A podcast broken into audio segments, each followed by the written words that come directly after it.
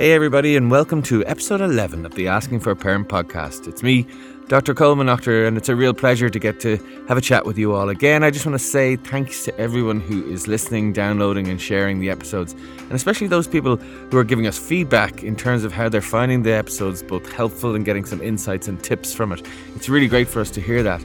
I also want to make a special mention to our overseas listeners because, again, when we're looking at the stats, we're seeing that our listeners in Guernsey, the Isle of Man, Russia, and even over in Kuwait are listening into the episode. So it's really great to hear that our episodes are going global, and we'd love to hear some. Uh, observations from people's overseas uh, of their experiences. And we know in Ireland going through COVID 19 and parenting in a pandemic is really challenging. And it'd be really interesting to hear how other people in other countries are managing that. But as for today's episode, a lot of our speakers and guests so far have mentioned about having small children.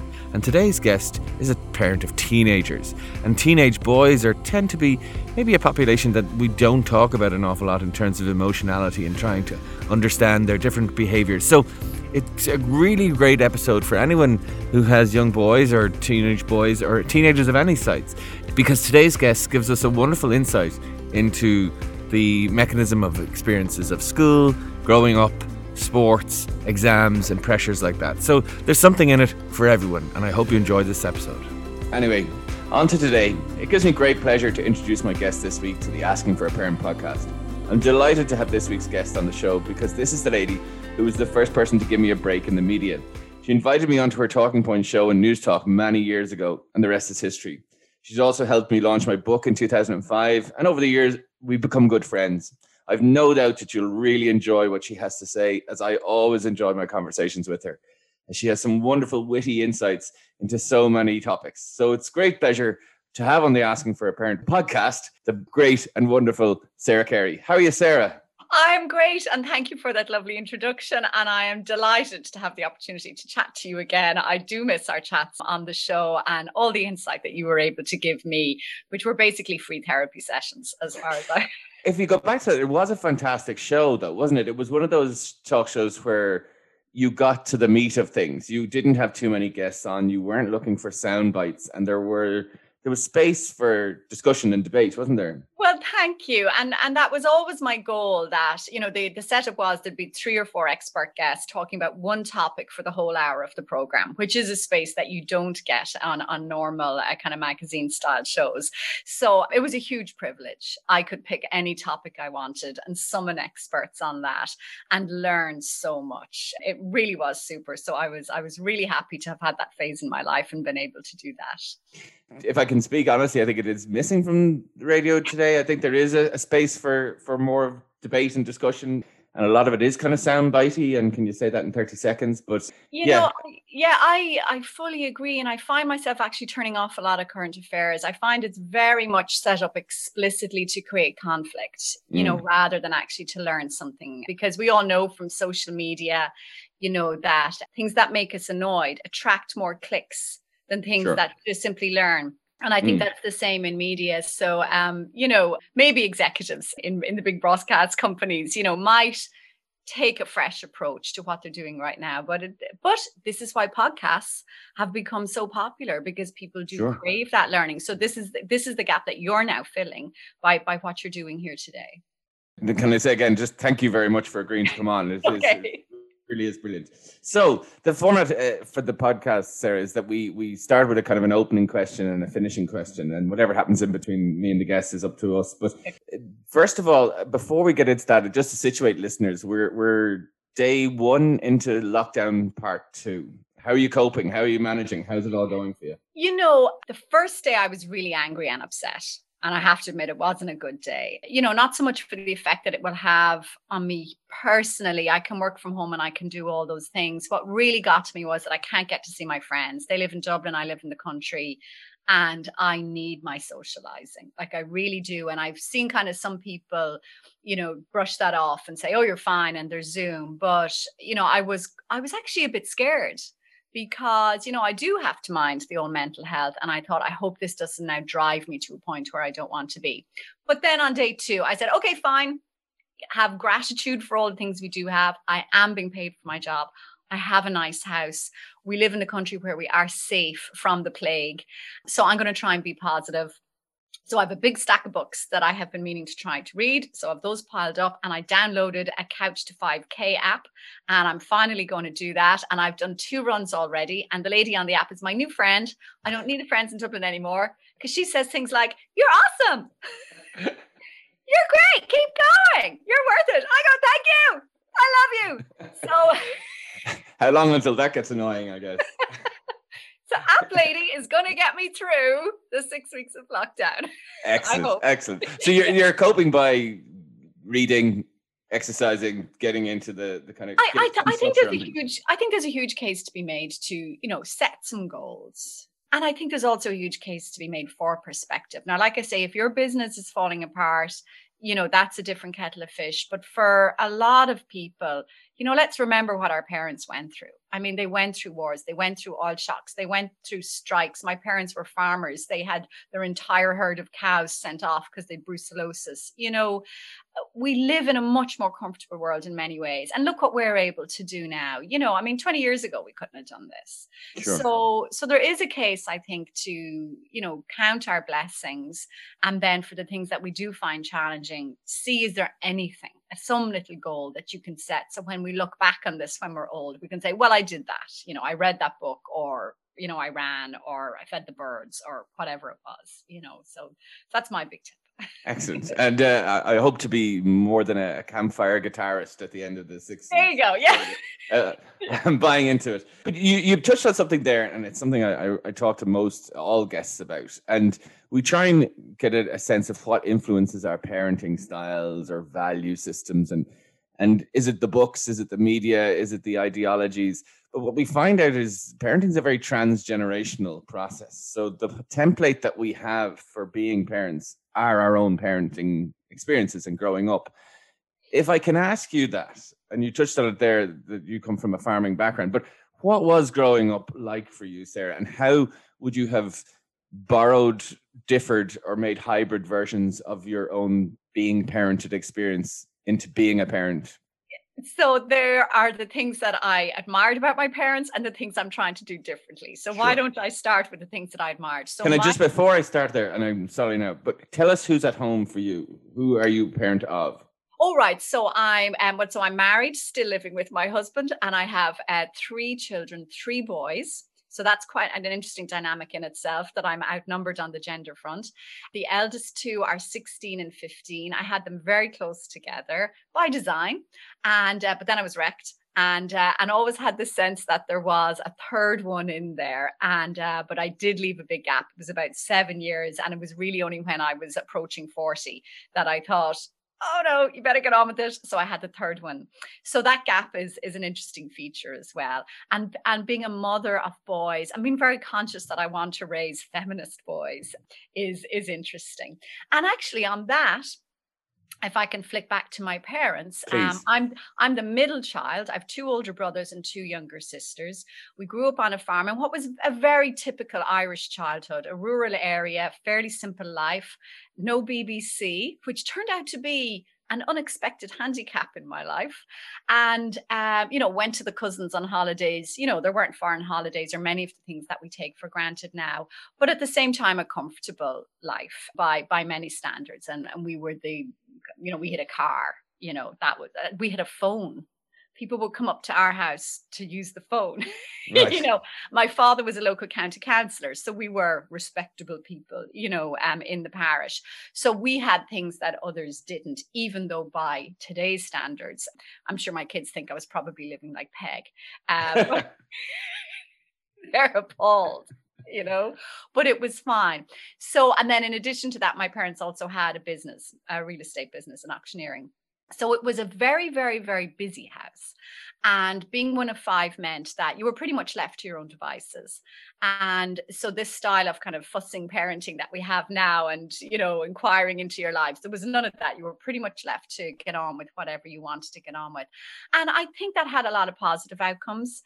So I had just barely turned 17 when I did the Leaving Cert and went to Trinity and did not know anybody But I was absolutely fine with that because I had come from a background where it was you were just expected to get on with things and I had plenty of confidence and and I thrived. You know, I was grand. And also um a background where it was fully expected that I would have a third level education and that my eldest brother had been in Trinity before me, even though he'd left by the time I was there, and a grand aunt had been in Trinity. So I had that, you know, value system behind me that this was what you absolutely could do. And on the feminist front, huge thanks to my mother. She absolutely expected the boys to pull their weight inside the house. And that wasn't so common. That was new yeah uh, so so she was great and my eldest brother uh, was a great cook you know and and my other brother you know i can tell when he's cleaned the house you know it's a super job. So so that so to that extent there wasn't much um, gender stereotyping or, or being a victim of that. I was an avid reader. There weren't many books to read. I regret that because there wasn't a library. You couldn't just order books from amazon. You went to dublin once or twice a year but she protected my space for reading. And when i was doing something she would say to the rest of them them leave her alone you know? And, and, i'm grateful for that. Probably typically what they weren't so good at and and my mother would say to this day was being physically affectionate and verbally affectionate. So there was none of the i love you sarah. There was no app lady voice telling you you were great there might be something in that. Why this lady means so much to you now. Exactly.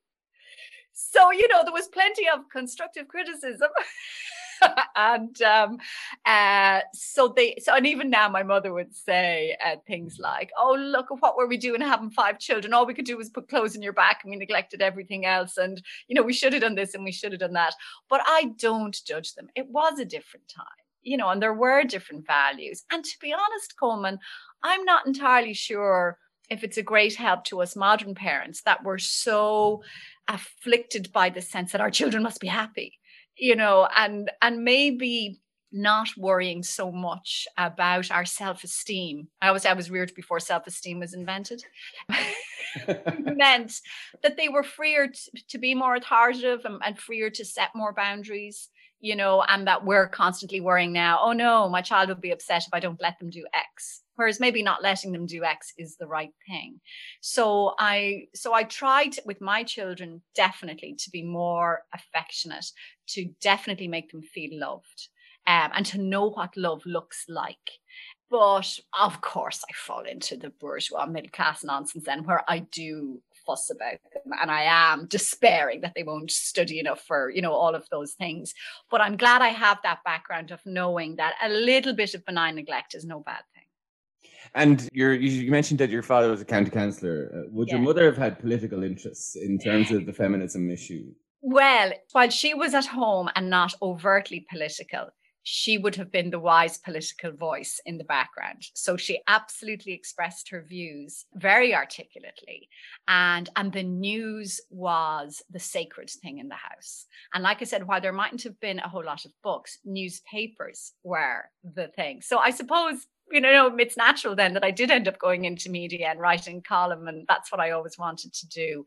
On the feminism, she mightn't have necessarily used that word, but my God, she really was a feminist. And for example, she would say things to me like that when she got married, her mother gave her a new calf and said to her, always have your own money and never let him know what you do with it. And so I was warned always to have financial independence. And I have absolutely carried that through. And some people are aghast, but my husband and I don't have bank, a joint bank account. I have my bank account, my money, and he doesn't get to look at what I'm spending and say, what are you spending that in next or whatever for? And that's absolutely her legacy to me. Uh, but you didn't get a calf. I didn't get a calf. but you got the message. I know, but you know, even when I started writing my column, and at the time I wasn't doing any other job, it was just the column, and the money isn't that big for writing a column, but I was proud that was my money, you know, and sure. I could spend that money, and and that's always been deeply important to me. And the other wonderful legacy that she gave me, so she was a midwife, and because she grew up on a farm as well, she was always very pro a more agricultural approach to taking care of infants. So mm. the first thing was breastfeeding. She breastfed us, and I saw her breastfeed my younger sisters. And that was really good for me because I saw how other mothers of my age never had that and had mothers who were slightly disapproving of it or didn't understand it. And that was a huge handicap to them when they tried to feed their children. And then the other one was she absolutely firmly believed that when you had a baby, you should go to bed and have an old fashioned confinement period of six weeks and really take care of yourself. And she said that when she grew up on her farm in Cavan um, and a, a, my mother was having a baby, um, an unmarried cousin would come to stay and mind the other children so the mother could stay in bed. And now when I see modern young mothers in the supermarket three days after giving birth with their makeup on and everyone telling them they're great, I'm just appalled. I'm saying, go home. And I think there's way too much pressure on modern mothers to be out and about pretending that their life hasn't changed a few weeks after they've had a baby and entertaining visitors. You know i'm making the tea for the visitors and putting their makeup on i'm just stop. And i i think that leads to an awful lot of trauma and mm. stress mm. and tears. and pressure and pressure. Yeah terrible and pressure. guilt. Your mother i mean again with her midwifery experience and everything she did seem a little bit ahead of her time though in terms of her thinking Yes, yes, she was, and um, and I I think that came from her own mother, who was older when she married, who was in her forties when she married, and for instance, even things like the approach to religion and the church. So they are devout in the sense that they're quite disciplined about going to mass, and we love our parish priest, and you know they were always very um, active in the church but they were never religious in a dogmatic point of view and deeply compassionate about people who would have been seen as being outside society.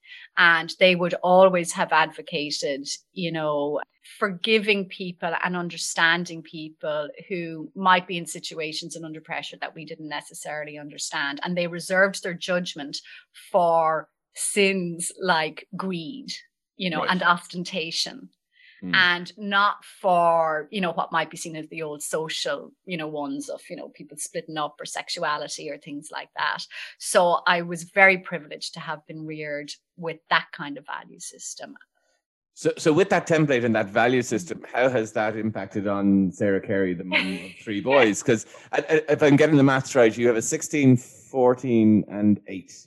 16, 15. 16, 15. Yeah, yeah, not quite Irish twins, but nearly there.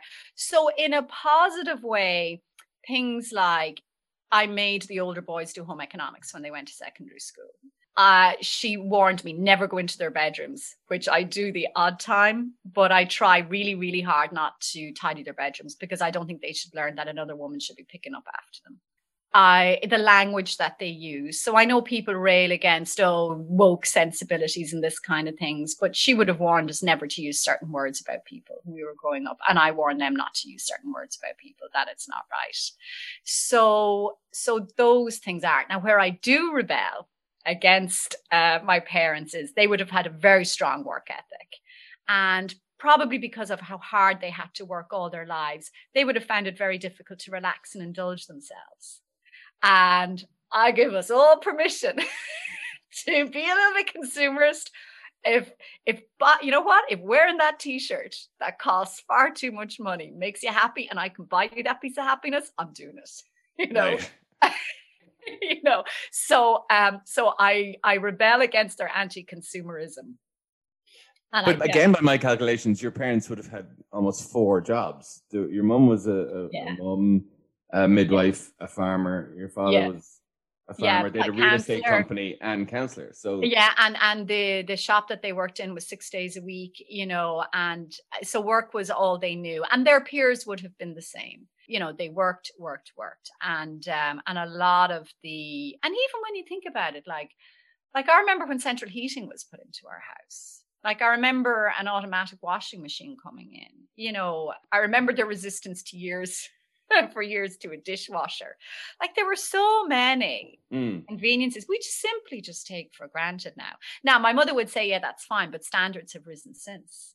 So she said sure. she would she would think you know modern um, housekeepers are actually doing as much work because they're keeping up to a much much higher standard and that we're mm. actually not that much better off which i think there's a fairly good case to be made for you know so um, so bar the, the the kind of consumerism i mean I, I, would imagine that work ethic is still important to you i know you work very hard. it is it is and and i and And you know what I have? And I think a lot of people don't have this today is there's that compulsion to not be idle. So even if I'm not doing paid work, you know, I will attack something in the house, or I feel I should be improving my mind or learning something new. Or even today, now, when I went out on my run um, with the app lady, I was thinking I should really have a podcast on that I could be listening to, one of these intellectual ones, and then I could be running mm. and exercising my mind as well. And I just thought, stop. But it's it's almost like become the the kind of the necessity of pride of busyness. You know what I mean? yeah. You have to say you're busy. There's yeah, a, and that, upon to say nothing else. Yeah, exactly. And and that's why I think, and maybe it's linked with my decision, conscious decision to embrace a bit of consumerism. Sometimes you do have to say, actually, it's all right to be lazy. You know, mm. you can't just stop. But I should do more of that. I def- but and and that's where maybe that's a negative thing I'm doing to the boys. That we used to be so annoyed at my mother if she came into the uh, sitting room and we'd be laying around watching television and she'd be screeching, "That television! It's a sin!" That's what she'd always say, laying around watching the telly. And I have to stop myself every time I see my kids on the PlayStation or looking into their phones. Uh, let me give you an example of how the wheel turns, Colman. So yeah, my mother hated the telly. She'd be off work and, and she'd come home and we'd done none of her jobs because we were all watching telly. Now I often wonder what the hell were we watching? We only had RTE. Bosco, I imagine. I know. And once she, so she took the aerial out of the telly and we put a wire hanger in the back. Then she cut the plug off the telly and we put the wires straight into the socket. Then she locked it into her bedroom and we found a spare key and we'd watch it. And then we'd hide the telly back in her room when we knew she was coming home. But she'd feel the telly, know it was warm and we'd been watching it. So finally there came the day when she put She was breeding telly. entrepreneurs. The, the creativity. She put the telly, I will never forget the vision of her carrying this humongous telly out, putting it in the boot of the car and dropping off with it. And I remember looking out the window and thinking, we are the most unfortunate children in Ireland. Our mother is insane. This is not fair. And then about five years ago, I drove out of our gateway with the router in the car. You're joking. Are you serious? No, no, I actually did. it just it was the same row. It was the exact same row. And I responded in the exact same way. And what I do with my mother is now I ring her every now and then and I say, I'm sorry, you were right and were your children looking at the window thinking you were the worst they mother? They were the most yeah unfortunate yeah. children in the world as you drove out with the modem in yeah. the booth. Yeah, they think I'm insane. so again, uh, uh, the thing about the just to get back to the business, this is a personal question, and it's not really about the parenting podcast, but mm. the issue around that agricultural thing about busyness being or, or idleness being a bad thing. And I, I lived beside a family who were farmers, and the dad in that house would notoriously if there was if he saw you sitting down, he would think of a job for you to do. Go and pick stones or put a fence up or something. And I could remember that, you know, and the, he used to always laugh about me being always willing but never able as I was oh, I, would love to help Mr. Quinn but I have to go but that was an agricultural thing wasn't it that that idleness was yeah yeah that was there was issue. always that there was always something that you could be doing and mm. I'll give maybe just one exception and again i think this is something that we're missing today is that sunday was the day that you didn't do anything and that if you should sit around and read the papers and have the dinner and maybe somebody would visit. And i think we're missing that.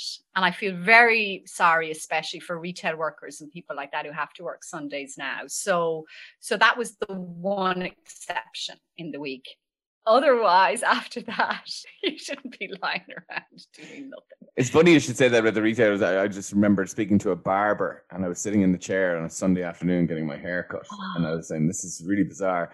And he said, Sunday has become the new Saturday because everyone is going around to GAA matches and bringing kids all over the place. Don't, men don't get a chance to get their hair cut, so they go on Sunday instead. And uh, it was just odd to, and my mother, I remember, couldn't believe that I was getting my hair cut on a Sunday. This was, yeah.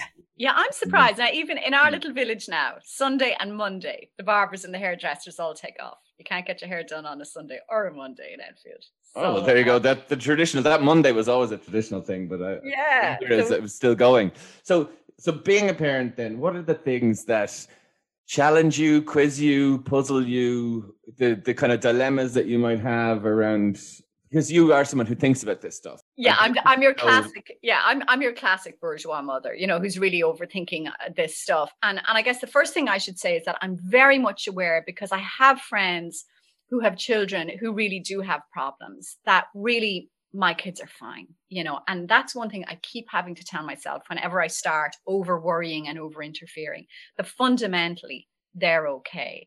Um, but of course, having said that, you know, you, you do want them to reach their potential, you know, and, and have the best things that they can possibly have in life. And then you hate to see them unhappy. And if there's something that you can do to make them happier, try to. And I suppose where I would worry is if I see traits in them that I think aren't necessarily going to be helpful life traits as adults. So maybe not so much whatever problem it's causing now, but if it continues, you know, are they making life hard for themselves forever. But one of the things that really interests me and i'd love your opinion on this is is order of birth destiny. Because i've really seen that. The eldest child is your classic um, guy who's more anxious you know and maybe looking around you know before he does anything. And the second guy doesn't give a damn you know really confident you know gets the positive out of everything. And then the younger one he's a mixed bag you know but he's he's well able to manage himself outside in the world. He's good in school and all of that but particularly with the younger two i really think they fit into every stereotype going about order of birth. So you know is that a thing? Yeah i mean uh, I, will start to talk at this and, and there will be automatically people who will say you're generalizing and i am but just because it's kind of stereotypical doesn't mean it doesn't happen. So the there is definitely dominant qualities of children in in order in order where they come in the family. And I don't think it's any interest or any mystery that someone who's the middle of five is asking this question, but from the point of view, um, the, the the eldest child is typically very conscientious, sensitive, a uh, little bit deep, perhaps a little bit anxious, and just sees the world through a, a, bit of a nervous lens, if I can put it that way. And that's not surprising because that's the world they're born into. And there's a lot of suggestion that the hardwiring of the brain happens in the first 18 months of life. So those issues around temperament and all that. And Lacan has this beautiful saying that we, we arrive into the world in act three. So there's two acts that go first, like where you live, what class you're going to have, what accent you're going to have, what money you're going to have, and the anticipation of your arrival. So the anticipation of the arrival of the first child is one of anxiety, apprehension, and so the the child is born into two people who are kind of just finding their way around and probably nervously finding their way around. And I always use this example, and you've heard me say this before. The difference is the first child, when they drop the soother, it goes back into the sterilizer. Yeah. The second child who drops the soother, you'll run it under a boiling kettle and give it a shake. And the third child, you wipe it in your jeans and put yeah. it back in the mouth. And yeah. it's that kind of sense of as you get more relaxed, your parenting approach becomes different. Now, my eldest lad was colic for the first four months of his oh, life. Oh no! So we were completely lost, and I there was nothing in the brochure that said you drive up and down the Naas Road at five a.m. in the morning trying to get this child to sleep. But he was born into the first six months of just looking at people in terror who were looking at him, going, "Please stop crying," you know. Oh, no. And he he is the sensitive, anxious, kind of deeper child, and you know he's that kid who'd say, "Dad, does a duck know he's a duck?"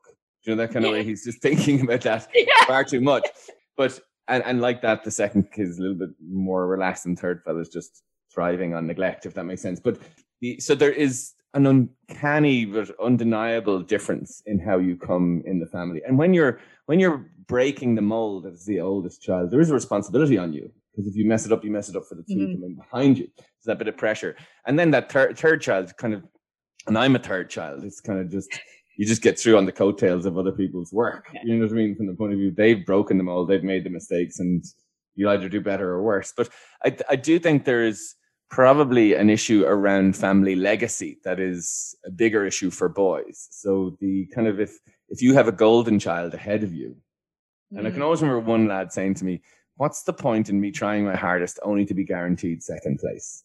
Do you know what I mean? So the level of attainment of different siblings can also have a huge impact on where you, you know it's really funny you say that because going back to me rather than the kids my eldest brother is super smart and uh, did really well in college, got all the awards, um, went to America, has PhD, has a fantastic job. And um, and I always very much felt, and this wasn't imposed on me. It's you know, it's just one of those things that's accidentally done. Well, you know, he was the smart one, and and I think I kind of gave up trying to reach a certain level because I thought, well, I'll never do that. So I always did enough just to get by you know, just do what I needed to do.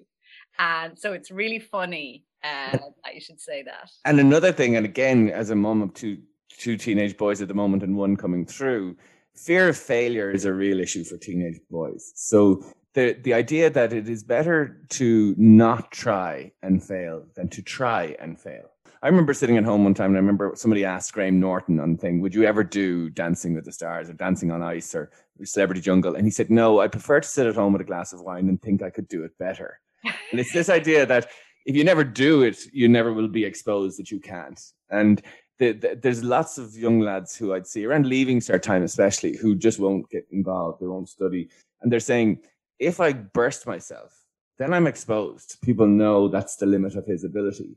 But if I don't, then I can get through life as a kind of a misunderstood hero in some respects. Because my mother used to always say to me, Colman could do anything, but he's lazy, which meant there was no way I was not going to be lazy because my lazy was my out. Do you know what I mean? So my mum still thought I could do anything. Yeah. laziness. But if I was if I wasn't lazy, then I was going to be found out that this is the limit of my ability. Okay, so on those two issues, on that order of birth, and we've already messed up the eldest child because we were too fret, too fretting too much uh, when he was little, and on that trap of not trying because then you won't fail. So how do you get around that? What can you, you do? Don't. I mean, I think from the no, I mean, I think from the point of view of the first thing about the eldest child is they are ferociously good friends. They're wonderful people to have around. They're very conscientious. They think so much about other people. They're so yeah. thoughtful and kind. There's a huge skill set, and there's a big difference between being hmm. soft and being deep. And we mix the two up all the time. You know, just because I'm deep doesn't mean I'm soft in that sense. So, okay. and, and I think we need to kind of iron that out a little bit. But as for the, the fear of failure piece, I mean, I think it is about not heaping the expectation of the of the hero or the misunderstood hero on a child. So one of the the words teenagers hate the most is the word potential. You have so much potential. You have so much potential because they hear that as pressure. And if you believe in that much potential, then I can never match it. Do you know what I mean? And if I do. No, listen, I can relate to that exactly because my grandmother was a piano teacher. And one by one, all the cousins and my siblings were all allowed to give up the piano. But I kept being told, you have a talent. You're the one who's gifted. And it was wrong of me, wrong not to pursue my talent. And I deeply resented the pressure of supposedly having this talent. Do you still and play? So I actually have my grandmother's piano now, and some winters, you know, when it's been long, dark evenings, I will go in and I will get out some music and I will play, you know. But I have her voice ringing in my head when I wanted to give it up when I was 15 or something. You'll regret it. And when you come back to me as an adult wanting to be taught again, I'm not doing it. but isn't it? But can you can you relate to the idea of the the, the weight of potential? It's amazing, you know, mm. as you said it. Like mm. I just that completely came into my mind and my feelings at the time, and I did not relate it to me saying to my child, "But you're really smart. You can do it if you wanted." and they're saying, I, am not so sure I can, and that's why I'm not going to try." That's exactly what they say. Mm. And oh. it just it's just a, it's an insight that I think that I've and I've only learned that by meeting 24 years worth of teenage lads who are underperforming and nobody's really knowing why. And it is utterly fear of failure. It is the the pressure of potential. I think that's probably become worse now because we're so much more pressured. When you hear about your mums playing mozart to their bump because they want this child to be a genius. From that like and and it starts so young sarah. I mean I, I, have a friend of mine who's a montessori teacher and she would say you know she has parents coming up saying why can't my kid count to 10 that kid can count to 10 i saw him do it yesterday so we're already kind of putting that pressure on children that it's just cultural. It's and and I'm not so sure in in Meath uh, back when you were growing up that was such an issue. Do you know what I mean? In, in that way, um, yeah. and yeah. it is a difference. Well, we have to be mindful of. I think. Do you know what? I feel like clouds have parted and light has shone through. I can't believe that I didn't twig that before. That's a really useful insight.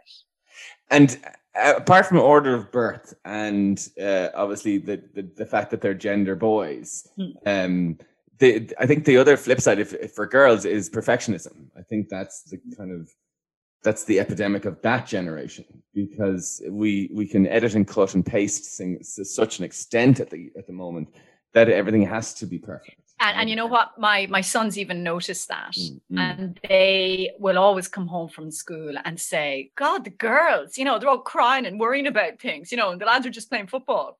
But they really notice that girls, you know, pressure. Yeah, that mm. they may they they're much more pressurized. And the boys are in a co-ed school. That's worked out okay. They are, which I'm very happy about. And but again, uh, there's a bit of naked opportunism going on there because um, I read somewhere once you'd be able to tell me now that girls do better in a single ed school um, but boys do better in a co-ed. That actually having the girls around just civilize them a bit, and they don't want to be shown up for being idiots in front of the girls. I don't know if you know any research that you know of facts. I, I don't know whether that's reflected in terms of uh, academic achievement, but it is certainly a an urban myth that I have seen repeated in real life. Many, many okay, so that means it's not true. Uh, no, but I, I, mean, I do think there are. I mean, uh, again, we we may have mentioned this before. People say, "Is that a good school? Is that a bad school?" And we always go back. I always say, I always remember talking to a, a colleague of mine who was a teacher. He said, "It doesn't matter about the school. It's to do with the year, the culture of the year. You could have the best school in the world, but that second year group are completely out of control, or they're there's a kind of toxic element within that group and that, that means it's really struggling. Or else you could have a really school that struggles reputationally but that fourth year group are brilliant to each other and they're flying it. And so it is i do think that and you see isn't that so random you know, uh, because I know we absolutely sweated over what school they would go to. Now it's a community college, you know, locally, and and it's fine. And you know, the options like private school and things like that weren't open to us. But you know, we still wanted to be sure that we were sending them to the right school because this would be this fatal decision. And really, now having seen them and the wide range of achievements among their peer group in their school, I say to parents now, it does not matter. The, the kid either wants it or they don't. Now that's a good point you've made about the year and the and the mm. sheer randomness of that. But I I don't think it would have mattered what school I sent the kids to.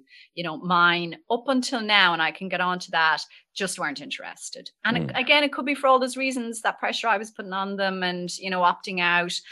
Another thing about the school I think well worth mentioning is they both found the transition in first year really, really difficult. And I think that uh, experience actually did harm them as well. They both went into school extremely positive. They came from a fantastic primary school. And within six weeks, the first guy was at home in bits. I didn't think school was going to be like this. It was simply the logistics of different books for different classrooms. They had a locker system and you were supposed to get your books out of it. And they were constantly in trouble, not for misbehaving, but for simply not being able to manage to be in the right place at the right time with the right stuff. And that um, alienated them from the system. And so from a very early stage, I think they thought, well, I can't compete with this, so I won't and and I would really urge schools to try and get on top of that. And Aodhán Ó Ríordáin, the Labour TD, he always says first year should be transition year. It should be much easier, and I think he really has a point. Yeah, no, I agree on lots of things you're talking about. I mean, I was going to say when we were talking about picking schools that picking the primary school is nearly more important because I do think it gives a kind of a foundational experience of school and it sets the relationship you have with education, you know, in, in that way. The downside to it is perhaps, and I, I, I, I troubled myself with this. Sometimes the the very rural, close primary school where there's such a, warm, nurturing, hand-holding, mm. scaffolded experience is lovely, but then you wonder, does it wean back enough? For the gear change from sixth to first, mm. which is, and you're absolutely right. Children who are not organizationally savvy, who are mm. not you know, geographically good at locating themselves, who are just not organized from the point of view of knowing which books to take for which. And, and uh, oftentimes that is very much done for them in primary school. And so the expectation is you've now entered into this where you're, you're your own boss. And, mm. um, and the gap is massive. And, uh, and lots of people struggle to find their feet. They struggle to locate themselves. Girls tend to struggle more interpersonally and boys tend to struggle more infrastructurally, if that makes sense. So that makes um, total sense. Mm. Yeah. Yeah. Um, but in fact, where the, the highest incidence of difficulty tends to happen in second year because in first year everyone's kind of a bit lost and they're all finding their own feet but by second year there's a kind of a sense of they get a little bit of confidence and a little bit of and so we would see highest instance of bullying and things in second year rather than first but that first year experience by the measure of it's just so chaotic is very discombobulating for many children and they find it hard to get momentum and traction.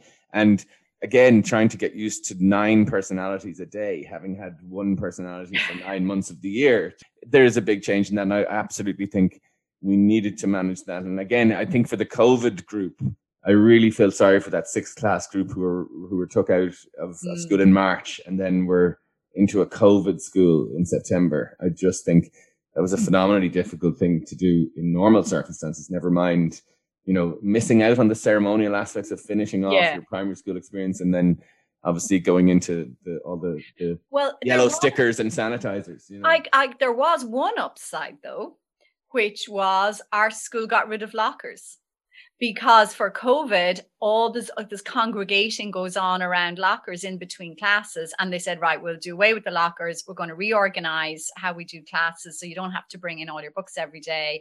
And now they're more stable, more located in a single class, and I was absolutely delighted. But know. it's funny you should say that the amount of incidents that I hear about, whether it be bullying, exclusion, that's situated in a locker yeah. situation you know what I mean? And we use locker room talk and all this sort of thing to, to kind of excuse it. But there, it must, it, it acts as some sort of unsupervised chaos. Yeah, and I'll tell you what space. else. So they they used to have all this hassle about the key to the locker and they'd lose the key and you had to get more keys. So then they just started a culture of abandoning keys. So then they all started robbing stuff from each other's lockers. I would say 80% of the hassle that came from the school was all to do with goddamn lockers. So COVID has eliminated lockers. Woo! so will they go back to lockers after Hopefully COVID? not. Hopefully not. But listen, one other thing um, that I think is important about the randomness of birth, and I wish somebody had advised me about this before, and maybe on your wedding day or before you come of childbearing years, you should be warned about this, is the time of year that they're born. My eldest son was born in November which meant that most of his classmates, again, to a certain degree of randomness, were born the following year. And in all the sports codes, GAA and soccer and all of these, you have to play by year of birth, not your class. So he couldn't play with loads of his friends, and so he didn't. And he's missed out on so much sport because of that rule. And this drives me insane. And the way they, they organize sport in this country, everything's so competitive, drives me mad huge issue. Uh, and again, the the kind of the difference between a child born in January and a child born the following November is phenomenal at that age. The trajectory, if you think about the the, the, the steepness of the curve, these kids have two inches on the other kid. And oftentimes they may be in school a year longer as well. So they've had an extra year of the sport to do it yeah again it's kind of arbitrary and it's random and it's i understand that there's a means to have to organize things but i i, I oftentimes kind of admire the the new zealand approach where they have where they play rugby according to kilogram not according to age. So you're always playing against someone against you who's your own size. And i think there are better ways of of of managing children's sport but i i do fear and it's something that comes up a lot. Let me get this straight. I've seen ch- sport save children's lives mm-hmm. but i have also seen it ruin them and from the point of view, getting a little bit back to what we talked about before, if that child shows potential, there's a, so much pressure and elitism and the drive for elitism that these children undergo. And one of the fascinating things that I always find is when a child hits 13 or 14 years of age, there's no casual sporting activity that they can take part in because everything is two trainings a week, match on Sunday. You don't turn up, you don't get your place. You know, you have to go for championships and medals and prizes and everything else. Whereas I'm thinking about you doing your couch to 2K issue. You know, there isn't a culture of doing something at your own pace within teenage years. You well, I, I think the phrase you've used before was this: is there's no five-a-side culture. Exactly. You know, why why can't you just go down and play with your mates? Now, I have to say, a side effect, again, another unexpected upside of COVID was when they were out of school so much, his mates would all meet up randomly down at the pitch and play together. And it was really, really nice. And but another say side effect of competition, it's because it's all competitive. And like this starts like when they're eight, is that on the soccer code, you can leave your parish and play for another team so even at least, so at least with GAA, you still have to play for your parish. So even kids that they'd like to play soccer with are playing on another team, on the better team, you know, where they might get scouted. And what COVID did was actually got them all playing together informally. It mm. was so nice and they absolutely loved it. And I thought we are ruining them, ruining mm. with competition. The way in which clubs invest in the, there's a stat, I think uh, Shane Smith was on another podcast with me and he talked about 1% of a GAA club will make the elite level, 99% won't. But all the investment goes into the 1% at the cost of the 99%. And he was saying, like, that 99% will make, they'll be really good clubmen. They'll be your treasurer, your club. They'll be the one who'll organize the car park for the occasions. They'll do all the stuff. And we don't invest in them because they don't show the, the, the potential again, you know. And I think there's a theme in all of our conversations, really, from the kind of Mozart baby to why can't my child to count to 10 to, you know, being retired from sport at eight to, you know, to the child with potential who has to play piano till she's 20. And, you know, there is, there, there is a, a strong culture of pressure and expectation that I don't think as parents we're immune to. And I would oftentimes think that the avocado brigade who are saying that we have to do it this way and we have to do it that way. And you know, you know, if coconut oil is not part of your shopping, you're you know missing out. As as parents, we're not immune to the pressure either. I think the pressure trickles down through the systems. If you have parents under pressure, you'll have children under pressure. And if you have children under pressure, you'll have parents under pressure. And I think there is something, maybe there's something in the COVID thing that it will give us a break to to reboard differently, where we may you know, it's maybe a pause button that allows us to reevaluate. Yeah, well, I see. Um, and one doctor was saying yesterday, you know, we're going to live simpler lives, and and we'll be living simpler lives for the next year, maybe. And maybe, like I was saying at the start, and about getting through this particular session of lockdown, you know, maybe it is something we should try and embrace rather than fighting it and complaining it uh, and complaining saying, is there a way we can actually make the best out of this and go back to my country childhood of living down the cul-de-sac with Bosco? You know? But I think there is something about maybe we have overcomplicated the parenting thing. Maybe it isn't about the idea that parenting is simple. It's just not easy from the point of view, but the simpler you make it, the easier it'll become do you think there's something about whittling back to that, if that makes any sense. But Sarah, we're we're just out of time. But is there anything else that you thought? You know, there's there's one more little one, and again, maybe this is something that other parents have. The youngest child is one of these kids who's really worried about things like time and and I I think in an obsessive way worries about things and constantly checking. So if I drop him off from school, uh, don't be late, don't be late. Are you going to be late? You're not going to be late, are you? And like once I was late, and this seems to have preyed on his mind. Or um, uh, last year, I came home from work and I was particularly tired and I actually threw up. I was so exhausted. So now, if I cough or clear my throat or anything like that, he's worried that I'm going to throw up. And um, I'm just wondering, I don't know, like in other respects, he's he's quite relaxed and engaging and cheerful and that, and you know his teachers all love him. But I don't know why this these kind of things seem to prey on him and i don't really know how to approach it in the best way so i was dropping him off uh, for um, his tennis a couple of weeks ago and um, of course he was there we're going to be late we're going to be late and i was saying what do you think is going to happen if we're going to be late it's okay if we're late even if we are late and we're not going to be late so what what what can i do with that guy I think something about that is developmental. So that age group, he's eight, is he mm-hmm. nine? Or that time. So they love order so the, if you watch them with their toys, they'll put all the blue ones together, the green ones. They, they like things to be very clear. And the childhood world, up until latency age, is very black and white. Goodies and baddies, cops and robbers. You know, the world is very clear cut. But they don't do grey very well. They don't do maybe we will, we might, we'll see. They hate words like soon, maybe, perhaps. They want the, the answers. And so he's just functioning in that cognitive space that on time good, late bad, well good, sick bad, and he's trying to work the world out that way. Um, but in in some respects, not the trap we fall into it's children who ask those questions is we try to be definitive in our answers and say everything will be fine, it will be grand, we will be okay. And actually, fact, that's not very helpful because if it's not okay, then you're losing trust in your containment and your sense of what you're promising. So my always my sense of this is it's about uh, uh, we have this approach.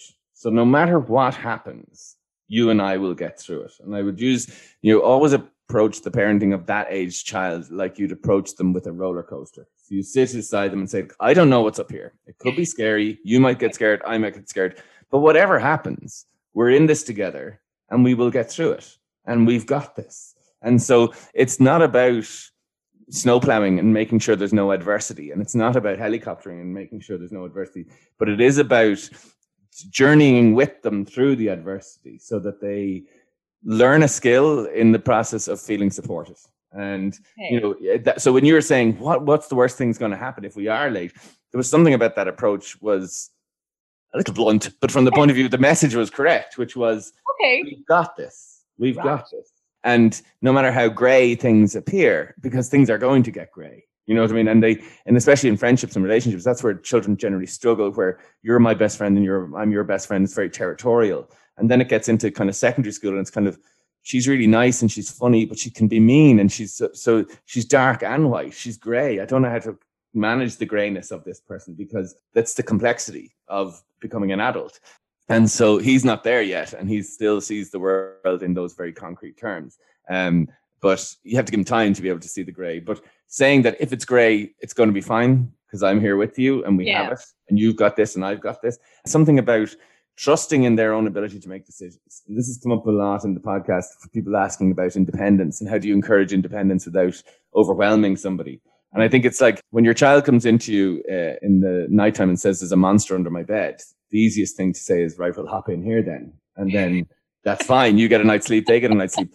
what you've actually said was, "There is a monster under your bed." Oh, I mean, so the labor-intensive thing of going back, looking under the bed, getting them back in, and saying, "You got this. You can manage this, and you know where I am if you need it." Is that's the piece of work, but that's where the learning is. Got and it. And sometimes we just have to say, I believe you can manage this, and I believe we can be late and you'll manage it. And I believe that, you know, I mightn't feel 100% today, but we've got this and we're going to be okay. As opposed to, no, mommy's not sick, or, you know, trying yeah. to hide the fact that you're pale and vomiting or whatever the case yeah. Um, so always honesty, but at a level that they can. It's fine. I just have to go to the bathroom. Cue alarming noises. he's saying, "Mommy doesn't trust me with this information." But, uh, okay, but so again, and it's an unusual thing to say in the middle of a pandemic, but the message should be, "We've got this." You well, actually, I mean? maybe that's the exact thing to say. Mm, yeah. yeah. Yeah. For everything, uh, uh, I think Sarah Carey. It has been an absolute pleasure, and I, I just love our conversations, and I, I know the listeners will as well. But for now, Sarah Carey, thank you ever so much. Thank you, Colman. That was the wonderful Sarah Carey there. I'm just thinking as I reflect on that episode, you know, how funny it is how things repeat themselves over generations from the same arguments of, you know, the cutting the plug off the TV or removing the modem or trying to get someone to maybe stop playing their video games. It's a theme that keeps coming up. And another thing is when we're listening to these guests and when we're having these conversations, there's things that are coming up for me in terms of I had only really realized that the contentiousness and divisiveness of the locker area when Sarah had said it. And you know, when I'm thinking about it, there is a lot of young people who come to me who tell stories of the the locker room being the environment where a lot of these problems and challenges come up. So this is a process is turning out to be a really uh, interesting learning environment for me and for the guests, and I hope as listeners you're getting that too. And I suppose it's with the excitement of Christmas coming up, and I think we're all of it excited and apprehensive about what this Christmas will look like. I would encourage you all to get your questions in. If you have an issue around Christmas or you're worried about Christmas or you have any thoughts about how to manage it or even some tips for other people, please send them in to the asking for a parent at gmail.com or get us through the Twitter, Instagram, and Facebook pages, and we'll get to those questions in the next Listeners' Questions episode. But I think for this Christmas, maybe we just have to take a break maybe we just have to think about what it is that we have this year as opposed to the things that we have not, and maybe reflect on how we can make things a little bit different. But different doesn't have to be bad, and in how something is just because it's unfamiliar doesn't mean it's any less. And I think these are important things to think about. But if you get your questions in, I look forward to answering them in the next episode. But until then, take care, stay safe, and bye for now.